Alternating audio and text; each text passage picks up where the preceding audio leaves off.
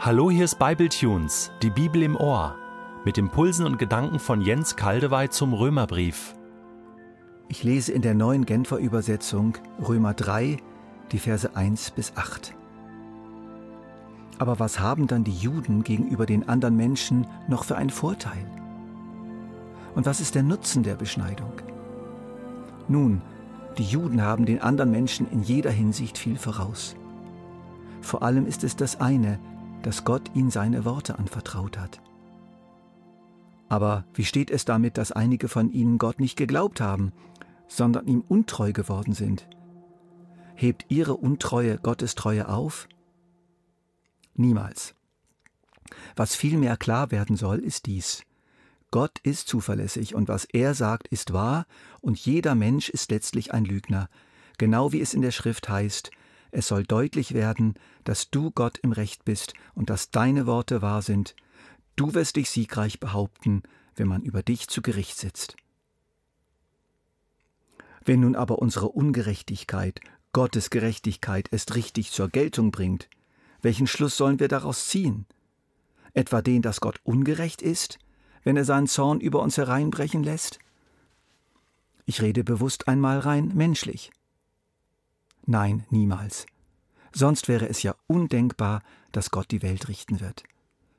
Aber wenn ich doch nun ein Lügner bin, wird dann nicht gerade dadurch umso deutlicher, dass Gott zuverlässig ist und dass das, was er sagt, ist wahr ist? Ich trage also dazu bei, dass Gottes Ruhm noch größer wird. Wieso werde ich dann von ihm noch als Sünder verurteilt? Und überhaupt, warum nicht noch einen Schritt weitergehen und sagen, tun wir doch Böses, damit Gutes dabei herauskommt? Einige, die schlecht über uns reden, behaupten ja sogar, das sei es, was wir lehren. Die, die uns so etwas unterstellen, trifft Gottes Gericht mit vollem Recht. Hier geht Paulus auf einige Gegenargumente ein, auf die er in seinen zahlreichen Gesprächen und Auseinandersetzungen gestoßen ist. Er weiß, diese Argumente werden auch in Rom vorgebracht werden so lässt er sie hier schon mal einfließen und scheut sich nicht, sich ihnen zu stellen. Erstes Gegenargument. Aber was haben denn die Juden gegenüber den anderen Menschen noch für einen Vorteil? Und was ist der Nutzen der Beschneidung? Ein berechtigter Einwand, wenn wir uns erinnern, dass Paulus in Kapitel 2 die Juden den Nichtjuden fast gleichgestellt hat. Beide werden unbestechlich von Gott nach ihren wirklichen Taten gerichtet, nach ihrem Gehorsam gegenüber den Geboten Gottes und ob sie ernsthaft nach Gott getrachtet haben oder nicht. Die Antwort ist hier sehr klar. Die Juden haben tatsächlich ein großes Privileg, was niemand sonst hat. Es besteht unter anderem darin, dass ihnen wie keinem anderen Volk auf der Erde durch Mose und die Propheten klare direkte Anweisungen, persönliche Botschaften und Verheißungen Gottes in allerhöchster Qualität, Güte und Weisheit anvertraut worden sind. Das kommt gut in 5. Mose 4, Vers 8 bis 9 zum Ausdruck. Und kein anderes großes Volk hat so gute Gebote und Rechtsbestimmungen wie die, die ich euch heute gebe. Aber gebt acht, dass ihr nie vergesst, was ihr mit eigenen Augen gesehen habt, Haltet die Erinnerung daran euer Leben lang lebendig und erzählt es euren Kindern und Enkeln weiter. Zweites Gegenargument. Aber wie steht es damit, dass einige von ihnen Gott nicht geglaubt haben, sondern ihm untreu geworden sind? Hebt ihre Untreue Gottes Treue auf? Paulus antwortet niemals. Was vielmehr klar werden soll, ist dies. Gott ist zuverlässig und was er sagt, ist wahr und jeder Mensch ist letztlich ein Lügner, genau wie es in der Schrift heißt. Es soll deutlich werden, dass du Gott im Recht bist und dass deine Worte wahr sind, du wirst dich siegreich behaupten, wenn man über dich zu Gericht sitzt. Also ganz klar für Paulus. Die Juden haben dieses unbestreitbare Privileg missbraucht.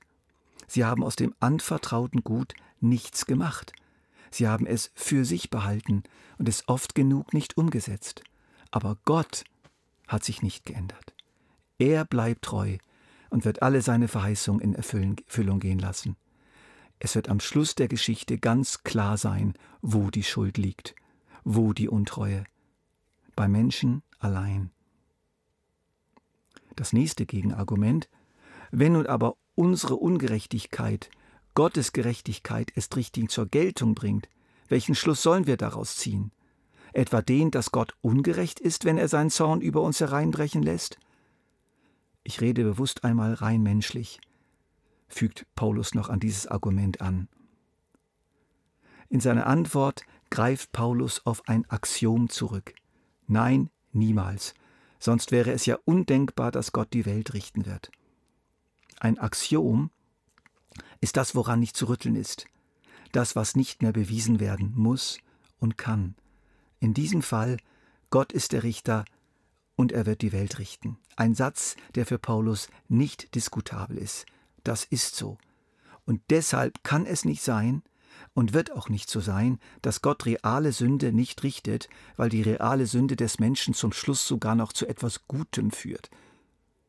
Das hat nichts mit einem innewohnenden, guten Nebeneffekt der Sünde zu tun, der sie sozusagen rechtfertigt oder annehmbarer macht, sondern das hat zu tun mit der unvorstellbaren Weisheit und Güte Gottes, der es doch tatsächlich schafft, trotz der Sünde, die der Menschheit mit der Menschheit seine Ziele zu erreichen. Er schafft es trotzdem, aber die Sünde bleibt deswegen immer Sünde. Aber die Gegenargumente hören nicht auf. Die Versuche des Menschen, wie sie Paulus so entgegengekommen sind, sind zahlreich. Sich irgendwie rauszuwinden mit den verrücktesten Schlussfolgerungen. Aber wenn ich doch nun ein Lügner bin, wie du sagst, Paulus, wird das dann nicht gerade dadurch umso deutlicher, wird dann nicht gerade dadurch durch meine Lüge umso deutlicher, dass Gott zuverlässig ist? Ich trage doch also dazu geradezu bei, dass Gottes Ruhm noch größer wird. Ja, dann kann ich doch nicht mehr beurteilt, verurteilt werden als Sünder. Und dann kommt noch eine ganz böse Schlussfolgerung. Warum nicht noch einen Schritt weiter gehen und sagen, tun wir doch Böses, damit Gutes dabei herauskommt? Das Argument hat einen traurigen Hintergrund. Bis heute ist das Evangelium von der Gnade Gottes tatsächlich so und ähnlich immer wieder missbraucht worden. Die Gnade aus Glauben als Freifahrtschein, als Generalerlaubnis zum Sündigen. Und das geht mitten in die heutigen Gemeinden hinein auch wenn wir das vielleicht noch geschickt einpacken, bei uns kann das so tönen, sei doch nicht so gesetzlich. Paulus geht auf diese kranke Logik nicht ein. Das widerlegt er nicht mehr mit irgendwelchen Argumenten. Da steigt er gar nicht drauf ein. Er sagt nur, die, die so etwas denken und sagen, liegen völlig daneben und verdienen nur diese Antwort, wohl bekomm's im Gericht Gottes. Was können wir heutige Hörer von diesem Abschnitt lernen? Wie wär's damit? Gib Gott nie an irgendwas die Schuld. Er ist und bleibt der Gerechte. Pass auf, dass du ihn nicht vor das Gericht deiner lächerlichen Argumente ziehst.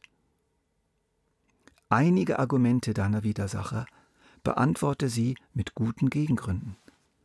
Andere Argumente deiner Widersacher steig nicht drauf ein, sie sind zu krank.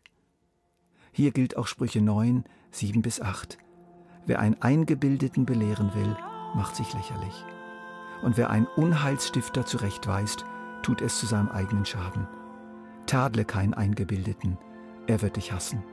Zeige dem Gebildeten seine Fehler, und er wird dich dafür lieben.